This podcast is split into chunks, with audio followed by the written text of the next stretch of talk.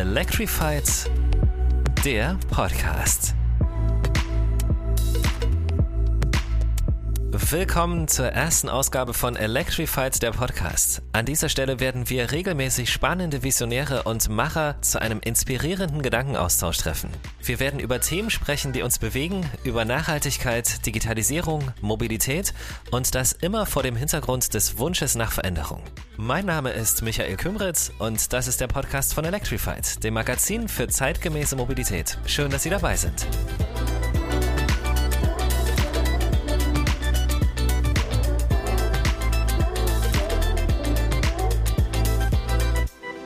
Es sind Fragen, die uns gerade alle beschäftigen. Zum Beispiel, wie wirkt sich die Corona-Krise auf unsere globalisierte Wirtschaft aus? Wie gehen wir als Gesellschaft mit dieser Pandemie um und vor allem, welche Schlussfolgerungen können und sollten wir daraus ziehen? Darüber hat Electrified-Redakteur Frank Mertens mit dem Zukunftsforscher Stefan Rammler gesprochen. Und zwar im Institut für Zukunftsstudien und Technologiebewertung, dem IZT in Berlin.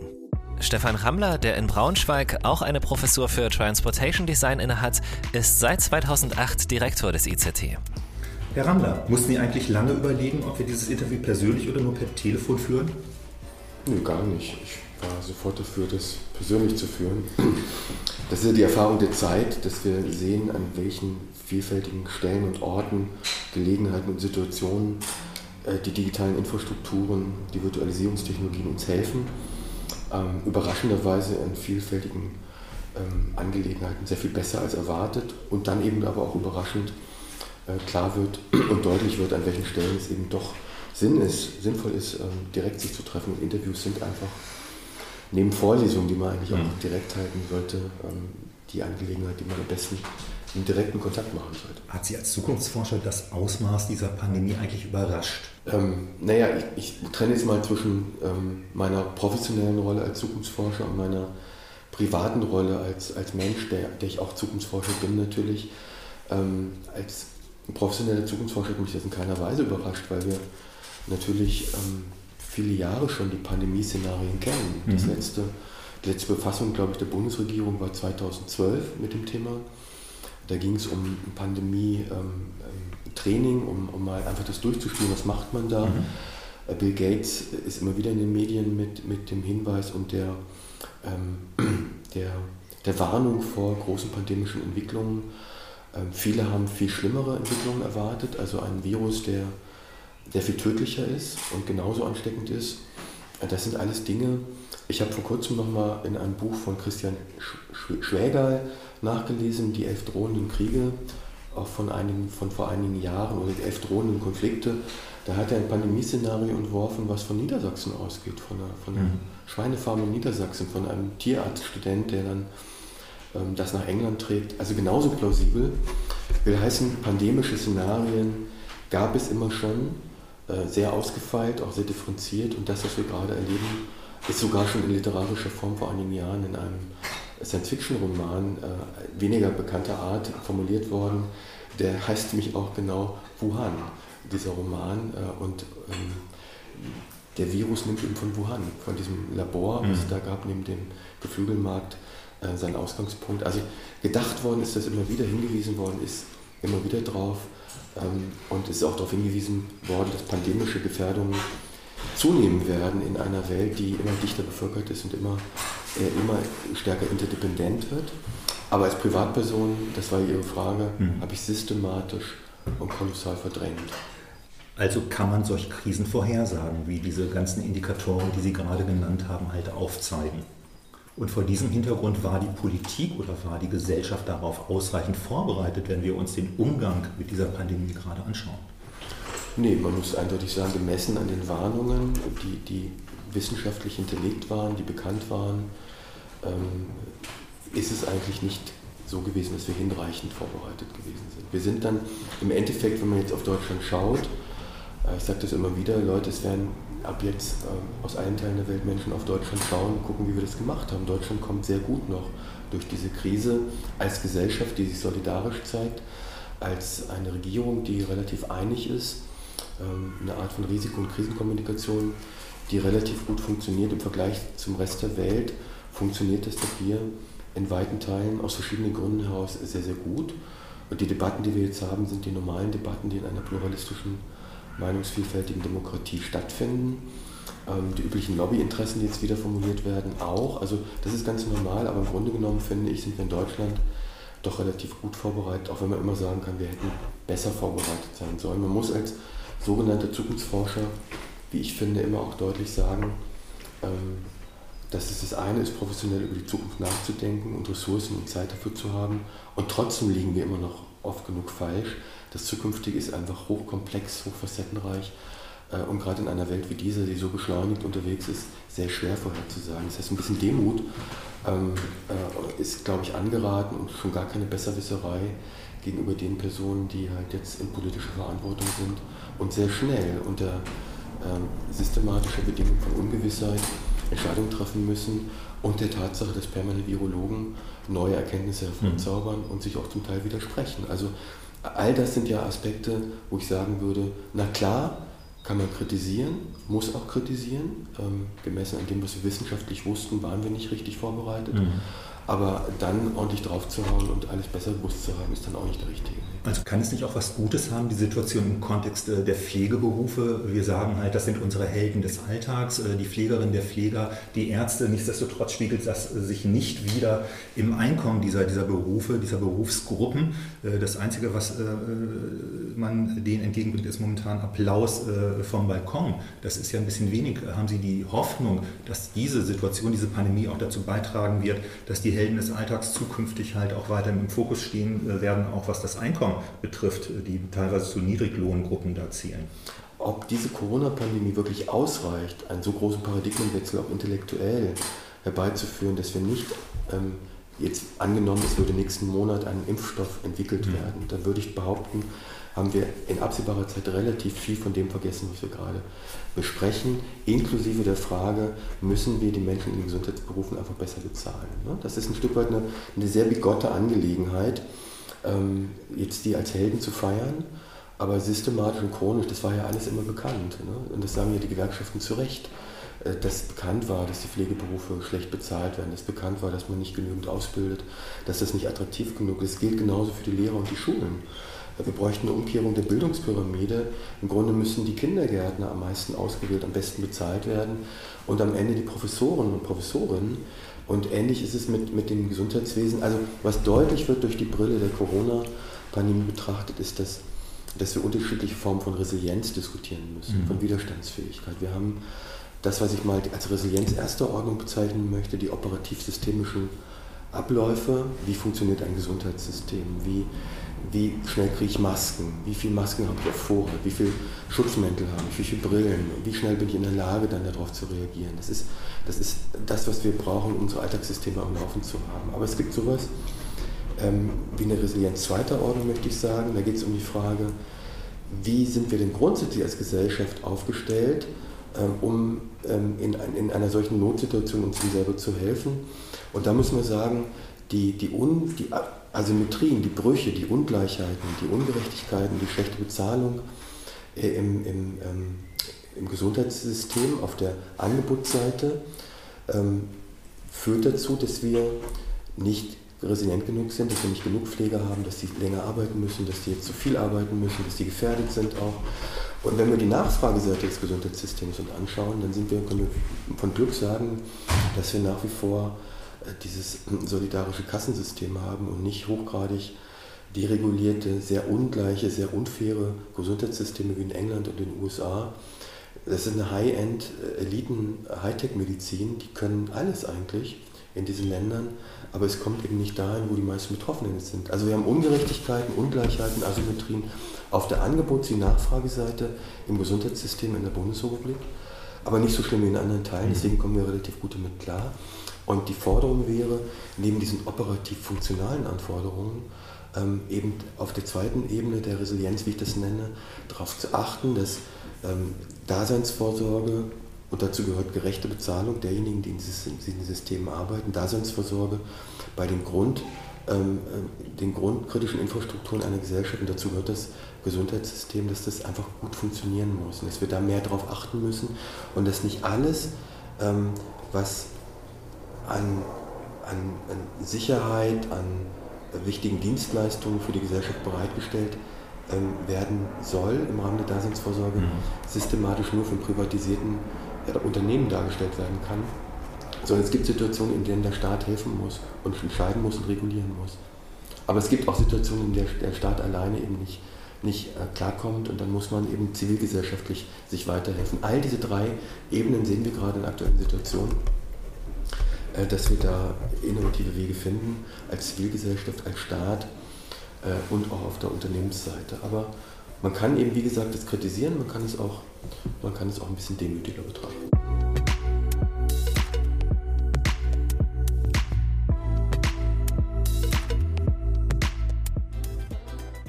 Würde gerne das Thema Bildung aufgreifen, was Sie eben äh, kurz thematisiert und angerissen haben. Sie sind äh, Hochschullehrer, haben heute eine äh, Vorlesung digital gehalten. Stellen Sie nicht fest, auch von dem, was man jetzt gehört hat, teilweise sind Netze halt äh, zusammengebrochen, teilweise funktioniert das sogenannte Homeschooling nicht. Wir hatten eine tierische Diskussion darüber, ob nun ein Abitur stattfinden soll oder nicht. Einige Länder sind vorgeprescht etc. pp haben wir hier einen, äh, einen großen Nachholbedarf, was die Digitalisierung betrifft. Wir haben ja ein Digitalisierungspaket ausgelobt im vergangenen Jahr in Millionenhöhe, was teilweise von den Schulen nicht abgerufen worden ist. Ist das nicht etwas, was uns jetzt gerade um die Ohren fliegt, diese Vernachlässigung? Ja, es ist eine rhetorische Frage, wie ich das vermute, und die möchte ich auch genauso bestätigen. Es ist genauso wie im Gesundheitssystem. Ähm, das ist, ist ja auch ein wichtiger Bereich der, der Zukunftsvorsorge, der Daseinsvorsorge. Und welcher Bereich wäre wichtiger ähm, für die Zukunft einer Gesellschaft als der Bildungsbereich? Insofern ist das schon immer im Mittelpunkt der Kritik auch gewesen ähm, von Menschen, die sich mit der Frage der Nachhaltigkeit, der nachhaltigen Bildung, der Zukunftsfestigkeit von Gesellschaften beschäftigt haben. Und gesagt, das Investieren gerade in einem Land wie Deutschland, was wenig Ressourcen hat, wenig Rohstoffe hat, ähm, muss in den Köpfen der Menschen stattfinden. Und dazu brauchen wir ein Bildungssystem, was nicht nur leistungsfähig ist, sondern auch gerecht ist. Und beides ist natürlich im Vergleich zu anderen Ländern immer noch sehr gut aufgestellt in der Bundesrepublik, aber es gibt durchaus auch Länder, die besser unterwegs sind, hm? die ähm, sehr stark und sehr intensiv die Digitalisierung ähm, des Bildungswesens vorangetrieben haben, der, Schul der Schulen, und zwar auf doppelter Ebene. Nicht nur Geld hm. bereitgestellt haben, das hat die Bundesrepublik getan, was man aber nicht verstanden hat, äh, dass man neben der Hardware auch die Software braucht. Das will heißen, die Lehrer braucht, die Administratoren, die Kompetenz. Wenn Sie jetzt sehen, dass der demografische Wandel auch im Bildungssystem äh, natürlich äh, seine Spuren zeigt und wir mit sehr viel älteren Lehrern zu tun haben, die aus guten Gründen, das muss man gar nicht unbedingt kritisieren, es ist einfach so, ältere Menschen haben weniger Affinität zu den digitalen Medien. Ähm, die haben es in der jetzigen Situation erst recht schwierig, aber jetzt auch schon vorher schwierig. Äh, also wir haben wohl möglich neben dem reinen Ausschütten von Geld über die Schulen ähm, wenig darüber nachgedacht, dass viele der Schulen schon in einem Zustand sind, in dem sie mit, ähm, mit dem Geld gar nichts anfangen können, weil sie die Kapazitäten gar nicht mhm. haben. Es ist so ähnlich wie mit beim Covid-19, das wissen wir jetzt zunehmend besser, dass die, die, äh, die Zellatmung in der Lunge ähm, dadurch so behindert wird, dass der Sauerstoff, den man dann bei der künstlichen Beatmung gibt, gar nicht mehr ankommt. So ähnlich ist es mit dem Geld, was wir über die Schulen schießen. Ähm, da kommt Geld in die Schulen, aber die können es gar nicht abrufen, weil sie die Kapazitäten im Haus nicht haben, das umzusetzen. Das ist ein wichtiger Aspekt. Und das Zweite ist die Ungleichheit des Bildungswesens, eben weniger des Bildungswesens, sondern wir haben natürlich auch in Deutschland eine soziale Spaltung, die wird auch immer schärfer. Äh, und wir sehen, ähm, das sehen wir im Alltag als, als Eltern von Kindern, als Bildungspolitiker, als Bildungsforscher, ähm, dass diejenigen natürlich umso schneller abgehängt werden ähm, die keine Eltern haben, die drei Laptops zu Hause haben, die keine Eltern haben, die sich überhaupt mit diesen digitalen Technologien und Medien auseinandersetzen, die keine Eltern haben, die das kind, den Kindern es möglich machen, sich selber zu strukturieren. Auch das ist ein wichtiger Aspekt. Was wegfällt, ist ja eine externe Strukturierung des Alltags. Ähm, gut ausgebildete Menschen können das erfahrungsgemäß sehr gut, Selbstständige erst recht. Wir müssen uns ja permanent selber strukturieren und organisieren. Mhm. Kinder können das erfahrungsgemäß relativ schlecht. Und wenn dann Elternhäuser das selbst nicht können, weil denen selbst die Struktur wegfällt, dann können die natürlich den Kindern erst recht keine Struktur geben. Und wenn dann die Schule nicht funktioniert und die Lehrer die Strukturierung des Unterrichts nicht machen, dann kann man nicht davon ausgehen, auch beim besten Laptop, den die vielleicht jetzt in die Familien reingestellt kriegen, dass es trotzdem gut funktioniert. Also kommt immer beides zusammen, wie ich sagte, Hardware und Software. Wie bekommt die Gesellschaft denn es hin, mit dieser Einschränkung der Grundrechte, äh, der verbrieften Grundrechte umzugehen im Alltag? Lässt das Verständnis ein bisschen nach mit der zunehmenden Dauer äh, dieser Krise? Da kann ich jetzt gar nicht als Wissenschaftler sprechen, sondern nur als interessierter mhm. Beobachter und als Bürger, der ich auch bin. So würde ich diese Äußerung jetzt einsortiert haben wollen. Ähm, weil wir ja keine Forschung zu machen, wir machen mhm. keine empirischen Studien oder so zu diesem konkreten Themenfeld. Da gibt es andere Institutionen, die das machen. Ich persönlich würde aber sagen, dass ein überraschend konformer und bereitwilliger solidarischer Umgang war von vornherein. Also derartig radikale Einschränkungen. Ähm, es gibt Menschen, die sind sehr überrascht im positiven Sinne. Es gibt Menschen, die sehr kritisch berührt sind, sagen, das, das schreckt mich total. Ähm, wie schnell in diesem Land Menschen bereit waren, eine Hörigkeit zu zeigen aus einem übergelagerten Gesamtinteresse heraus. Ähm, ich finde das, ich finde das, ich habe also ich habe eigentlich nichts zu meckern als mhm. Bürger. Ich würde sagen, es hat relativ gut funktioniert. Wir kommen sehr gut bislang durch die Krise durch. Die Leute ziehen an einem Strang. Es gibt auch eine zivilgesellschaftliche Solidarität. Das heißt, die Menschen müssen nicht gezwungen werden, sondern der eigentliche Peak war ja schon am Abflauen, mhm.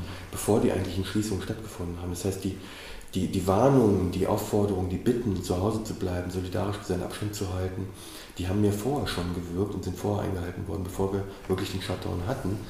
Ähm, jetzt kann man fragen, warum mussten wir den haben, aber ich glaube, es ist immer gut, sowas dann auch abzusichern für die Zeit, wo dann tatsächlich, und das passiert jetzt, da haben Sie recht, ich beobachte, dass zunehmend Anfragen kommen, je länger das dauert. Das ist äh, verstehbar aus der jeweiligen Lage der einzelnen Akteure, wenn ich meine Kinder anschaue, denen geht gerade ein ganzes halbes Jahr oder vielleicht ein ganzes Jahr verloren.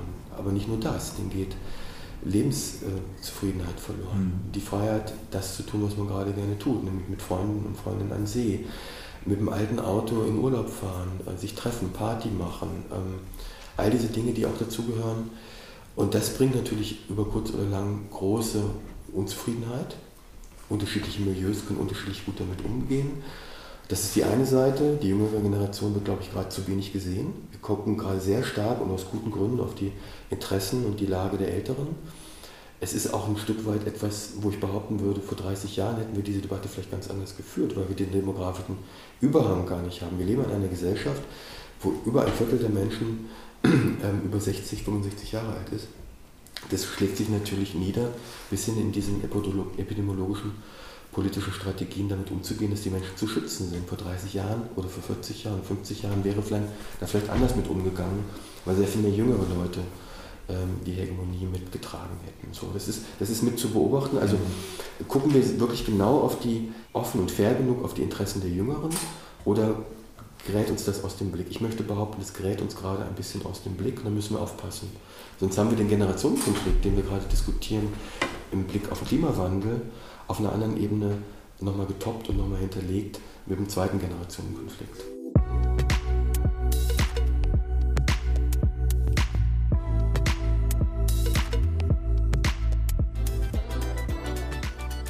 greife das äh, Thema des Klimas sehr, sehr gerne auf. Äh, die Klimaschutzziele der Bundesregierung sehen ja bis zum Jahr 2030 eine Reduktion der Treibhausgasemissionen von bis zu 55 Prozent äh, vor und das im Vergleich zu 1990.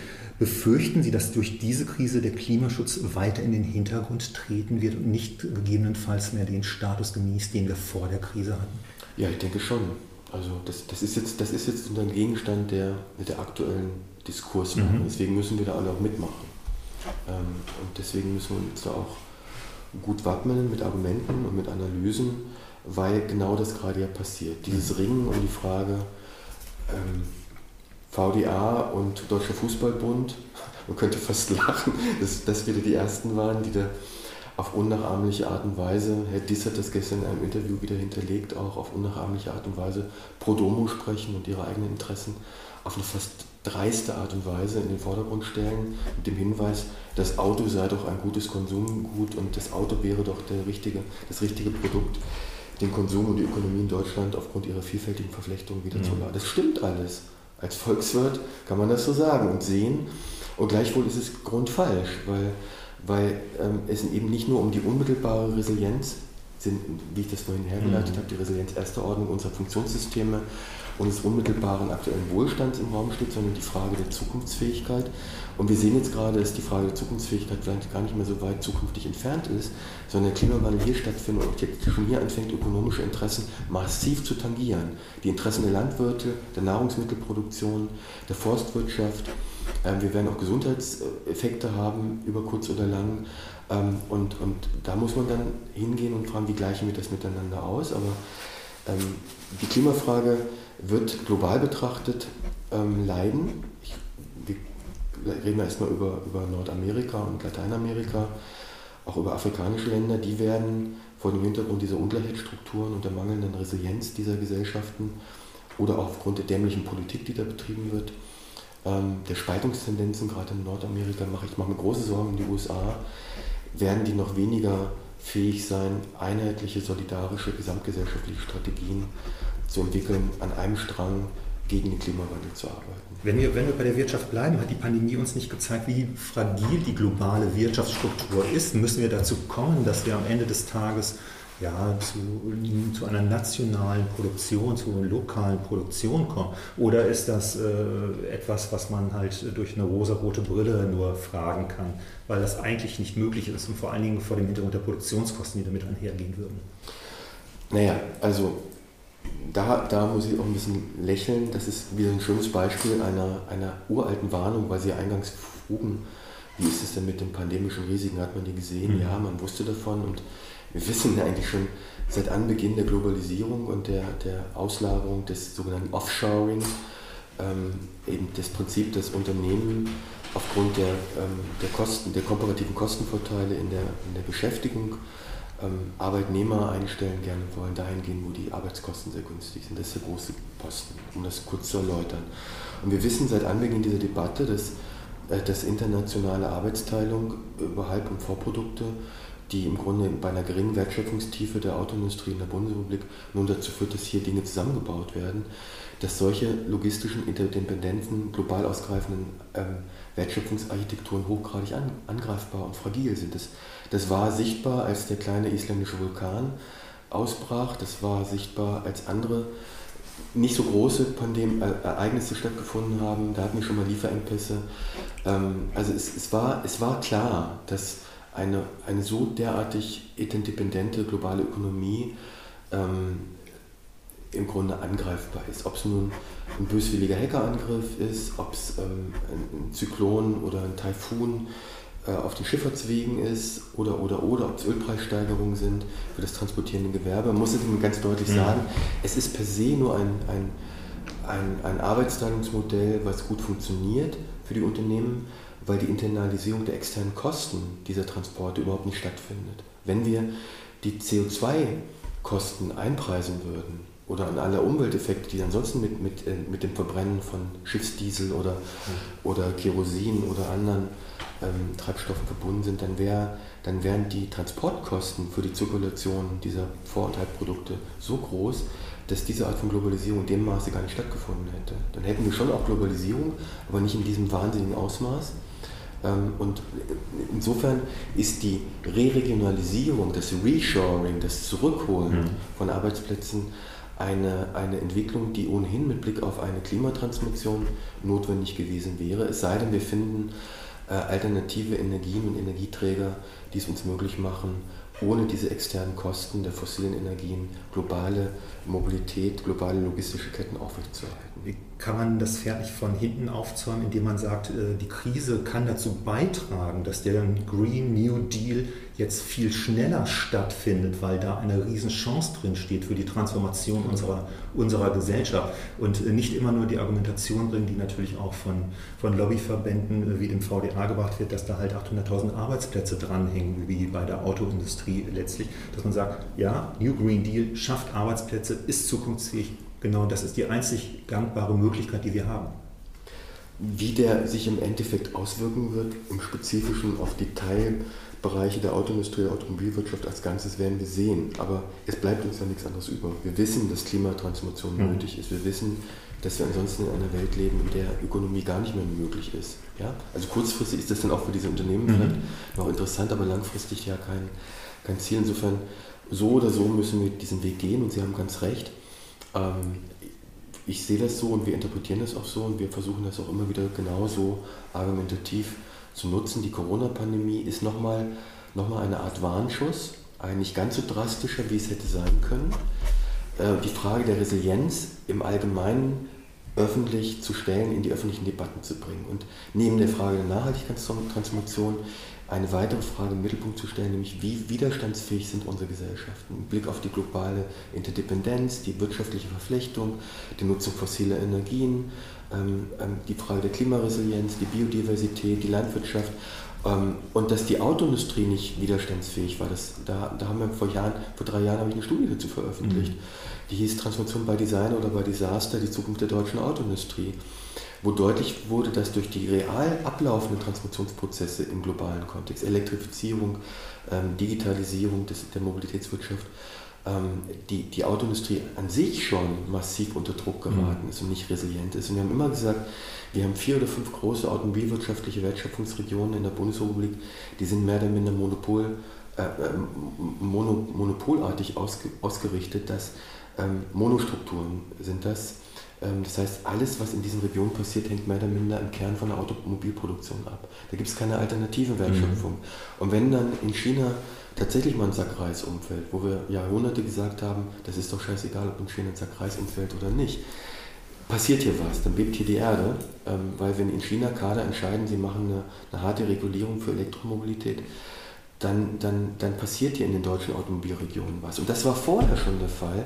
Und jetzt sehen wir nochmal, kriegen wir nochmal einen drüber über, über die Corona-Pandemie. Wir sehen wieder erneut, wie wenig widerstandsfähig die logistischen Ketten sind, wie abhängig wir sind. Und deswegen ist meine Hoffnung, dass Re-Regionalisierung da, wo es möglich ist, weil die Kostenstrukturen mhm. sind ja auch nicht mehr so vorteilhaft. Die Arbeitskosten ziehen an in Asien. Ähm, wir haben neue Technologien, der Produktion über 3D-Druck beispielsweise, wo wir auch in der Bundesrepublik in Regionen reingehen können, neue, neue Standorte schaffen können, ähm, wo wir Dinge, Vor- und Halbprodukte vielleicht produzieren können ähm, mit, mit ähm, additiver Fertigung, die dann, weil sie automatisiert stattfindet, ähm, den Kostenfaktor Arbeit gar nicht mehr impliziert. Ne? Also all das sind Fragen, die wir in den nächsten, in den nächsten Jahren genauer mhm. betrachten und diskutieren, beobachten werden. Natürlich ist ein, ein Argument nicht von der Hand zu weisen, das als letzter Gedanke jetzt zum Thema Autoindustrie. Es ist immer, egal wie hoch die Transportkosten sind oder nicht, eine gute Idee, die Füllungsvorteile einer großen Nähe von Produktion und Markt zu haben. Es ist immer gut, da zu produzieren, äh, wo auch die Nachfrage dann ist und wo man relativ kurze Wege hat, einfach weil, weil man besser einen Blick hat auf den Markt, wie das funktioniert, äh, es einfach besser begreift und so weiter. Das heißt, das werden wir ganz zurückfahren auf keinen Fall können.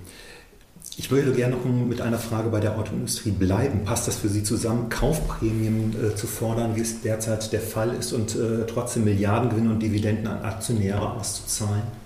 Ist das eine Forderung, die nachvollziehbar ist? Es ist eine interessante Argumentationsweise. Also wenn man sich für systemrelevant definiert, was ja die Autoindustrie immer wieder tut, ähm, mit ihren 800.000 Arbeitsplätzen in ihrer Innovations- und Wertschöpfungskraft, was ja faktisch der Fall ist, mhm. dann gibt es ein gewisses Schutzinteresse der Gesamtgesellschaft gegenüber dieser Industrie.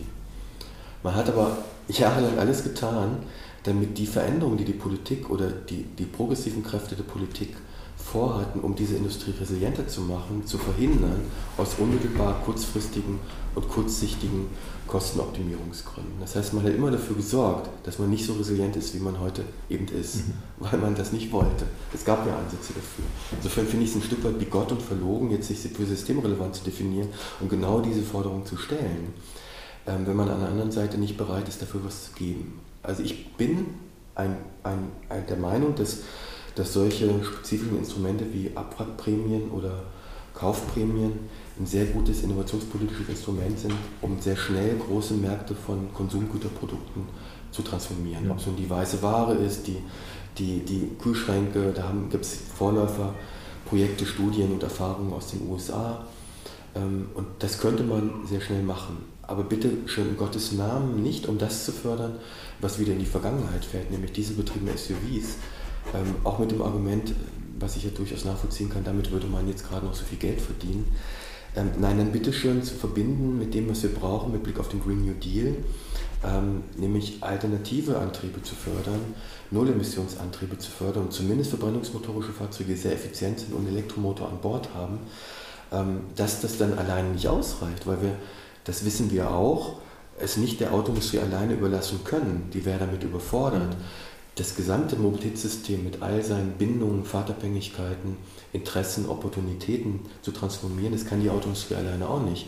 Das heißt, wir brauchen schon die Politik und ihre regulierende Kraft, steuerlich oder ordnungspolitisch, mhm. um die Konsumenten zu ertüchtigen, aber auch ein Stück weit äh, sie sanft zu zwingen in eine Richtung, dass diese neuen Produkte auch gekauft werden. Das heißt, wir brauchen den Nachfrageimpuls, auch das kann die Politik mit guter Politik, ähm, was durchaus legitim ist, machen. Und dann die, die, haben die Unternehmen auch die Nachfrage nach den Produkten, die dann bitte schön gerne auch mit Kaufprämien hinterlegt sein sollen, aber dann bitte auch für Fahrzeuge, ähm, die weniger kosten, Kaufprämien für 35.000 Euro teure Diesel-SUVs sind Elitenförderung und nicht die Massenförderung, äh, die demokratisch legitimiert und gerecht wäre, dass auch der kleine Mann, das sogenannte, den die Autoindustrie ja immer wieder sehr gerne, übrigens wie Herr Scheuer auch im Munde führt, auch die Möglichkeit hat, sich ein Elektroauto zu kaufen wird die Krise dazu führen, dass unser Mobilitätsverhalten nachhaltiger wird. Wir erleben ja gerade, dass viele Leute aufs Rad umsteigen, weil sie sich nicht infizieren wollen durch die Nutzung halt des ÖPNV. Äh, und wir sehen weniger Autos auf der Straße. Oder ist das nur ein kurzes Strohfeuer, bis die Krise vorbei ist, um dann halt wieder in die alten Bahnen zurückzukehren? Also wenn Sie genau jetzt in der letzten Zeit zugehört haben, habe ich nie gesagt, wenn Sie gefragt haben, wird es so sein, gesagt, es wird so kommen. Ich weigere mich deswegen, weil ich glaube, gute Zukunftsanalytiker dürfen so nicht argumentieren. Aber es spricht natürlich vieles dafür und das müssen wir trotzdem sehr genau betrachten. In Teilbereichen ist die Hoffnung begründet, dass von dem, was wir gerade erfahren an, an Innovationen, an Dingen, die möglich sind, etwas bleibt. Und da ist ja die interessante Erfahrung tatsächlich das, was Sie ansprechen, ähm, die Fahrradkultur. Wir reden uns seit Jahren den Mund fusselig als Mobilitätsforscher, dass das Fahrrad im Grunde das beste Verkehrsmittel des 21. Jahrhunderts, zumindest in urbanisierten Regionen ist. Das Fahrrad elektrifiziert, digitalisiert, mit neuen Materialien. Ähm, das Fahrrad, was aber auch auf Infrastrukturen trifft, die es möglich macht, es sicher zu nutzen. Und die Situation hatten wir bislang nicht. Es gab eine Abstimmung mit den Füßen. Menschen, die sich im privaten nachhaltiger im Mobilitätsbereich verhalten wollten, haben mehr oder minder gezwungenerweise aufs Fahrrad sich gesetzt und sind dann unter den prekären und riskanten Bedingungen, wie in einer Stadt wie in Berlin sie vorherrschen, Rad gefahren, haben sie in Gefahr gebracht. Viele Menschen, die das auch wollten, aber sich vielleicht nicht, die nicht so mutig waren oder vielleicht ein bisschen älter sind, die nicht so viel Erfahrung hatten, wieder aufs Rad zu steigen, die vielleicht vor 20 Jahren das letzte Mal auf dem Rad saßen, die haben diesen Schritt nicht gemacht, weil die Verkehrssituation zu bedrohlich war bislang. Jetzt kommt Corona und wir erleben plötzlich, dass temporäre Radspuren eingerichtet werden, weil der Verkehr nicht so dicht ist, weil wir den Platz haben, weil der Widerstand in so einer Situation auch nicht so groß ist und weil die Menschen tatsächlich auch, auch Autofahrer ein dezidiertes Interesse haben, womöglich ähm, sich gesund zu bewegen, aber eben individuell. Und da ist das Fahrrad das Beste. Es entspricht dem sozialen Distanzierungsgebot und ist nachhaltig. Und jetzt haben wir temporäre Radspuren. Und was ist passiert, und das ist meine Hoffnung, ist, dass wir ähm, Entroutinisierungseffekte und Neugewöhnungseffekte haben. Das ist nämlich ähm, ganz wichtig soziologisch nochmal zu betonen.